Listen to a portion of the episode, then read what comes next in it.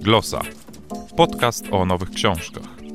Dzisiaj z nogami za kaloryferem. Ojciec Jan Góra. www.glosa.info Paweł Adam Piotrowicz, zapraszam. Jeden z najsłynniejszych duszpasterzy akademickich w Polsce, ojciec Jan Góra, dominikanin, wydał właśnie książkę pod tytułem Z nogami za kaloryferem. To zbiór felietonów, które ojciec Góra pisywał dla miesięcznika w drodze od 1998 roku do dzisiaj.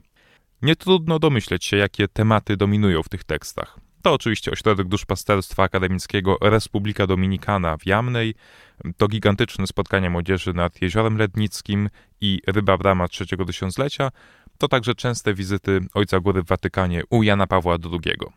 Ojciec Góra miewa najdziwniejsze pomysły – z okazji y, pierwszej rocznicy śmierci polskiego papieża do Lednicy sprowadził 30-tonowy czarny głaz, do którego młodzież przytulała się podczas czuwania do 2 kwietnia. Prostemu człowiekowi przychodzącemu dzień w dzień przez kilkadziesiąt lat na mszę akademicką nadał tytuł profesora. W miejsce, gdzie w Wigilię zesłania Ducha Świętego zbierają się dziesiątki tysięcy młodzieży, ściąga kontemplacyjny, a więc odcięty od świata, zakon sióstr dominikanek. To wszystko mówi o charakterze Ojca Góry. On ma kompleksową wizję duszpasterską dla studentów i młodych ludzi praktycznie z całej Polski, jest nieco szalony i wszystko, co wymyśli, wprowadza w życie.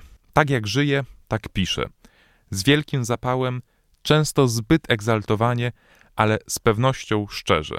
Mi osobiście najbardziej spodobała się historia z kamieniem węgielnym pod e, świątynię Chrztu Polski w Lednicy.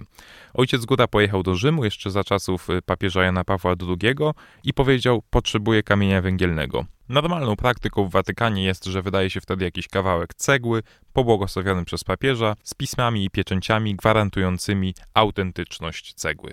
A ojciec Góra, jak zwykle, chciał czegoś wyjątkowego. W związku z tym biskup Stanisław Dziwisz zabrał go na taras Pałacu Apostolskiego i pokazał ogromną donicę, za którą znajdował się kapitel starożytnej kolumny.